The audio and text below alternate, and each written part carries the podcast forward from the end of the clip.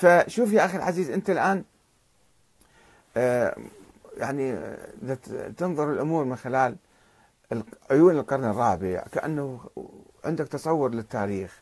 في 12 وفي إمامة وفي كذا وهذا جاي تناقشني في ولادته أو فيها. فهي مثل مثل محمد بن عبد الله الأفطح. روح قول ابحث في هذا الموضوع. إذا آمنت بابن عبد الله الأفطح محمد بن عبد الله يمكن تؤمن به محمد بن حسن العسكري. وإذا ما ما آمنت بذاك ما يمكن تؤمن بهذا. نفس القصة نفس الكلام. أما أنه هو المهدي لا مو مهدي هاي فلسفة أخرى.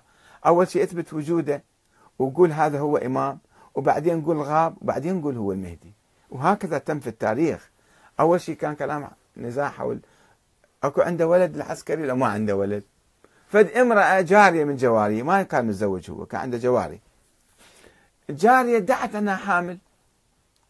استبرأوها انتظروا حتى تلد شافوا. ماشي ما ماشي على بطنها. والقصة اللي يجيبوها قصة حكيمة. قصة مضحكة جدا. شوف شلون القصة. أنت شوية تأمل فيها وانظر فيها وادرسها وشوف صدق بيها ما صدق. يقول لك الإمام العز هاي القصة من جابها؟ الشيخ الصدوق بعد مئة سنة. الشيخ محمد بن علي بن بابويه صدوق في كتابة مال الدين يذكر هاي القصة. قصة حكيمة.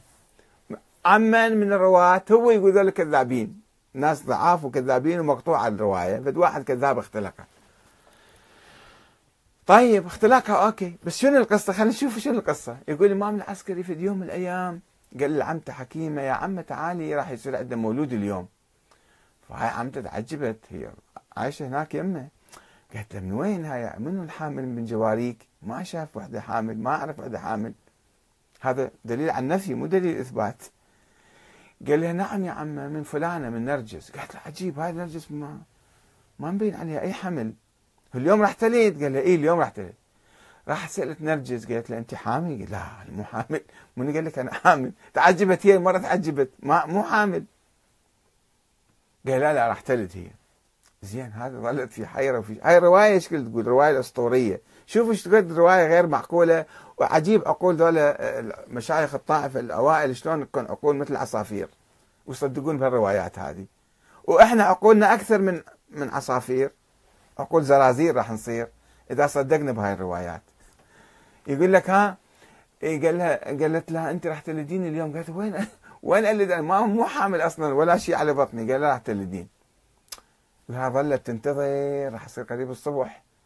وما بين أثر ولاده ولا هذه حاسة ولا شيء زين هناك تقول شكت. يقول أنا شكيت بقول العسكري. من أول يوم لازم تشكي من أول ساعة قال لك مو حامل مو حامل. ليش تبقي للصبح الشكين زين ظلت تشت... ظلت تنتظر للصبح.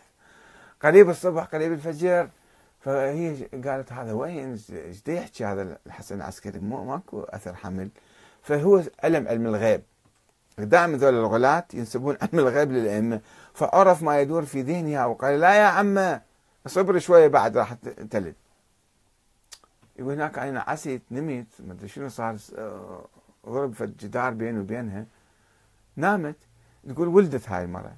أثناء نوم هذه ذيك ولدت. قعدت شافت فد ولد عندها.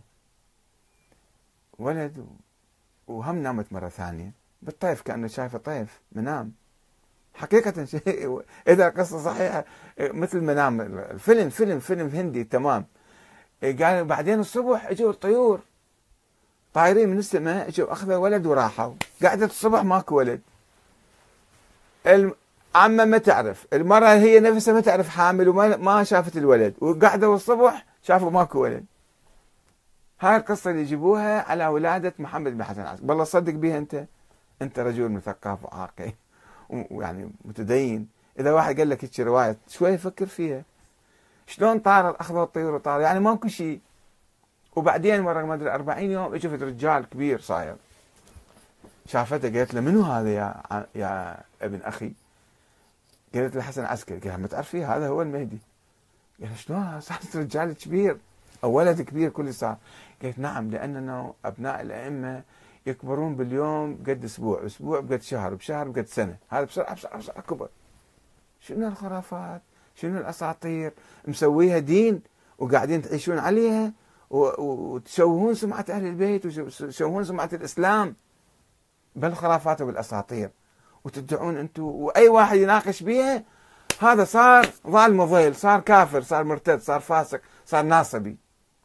عمي شوية خلي عندكم عقل انظروا بهالروايات شنو التراث هذا؟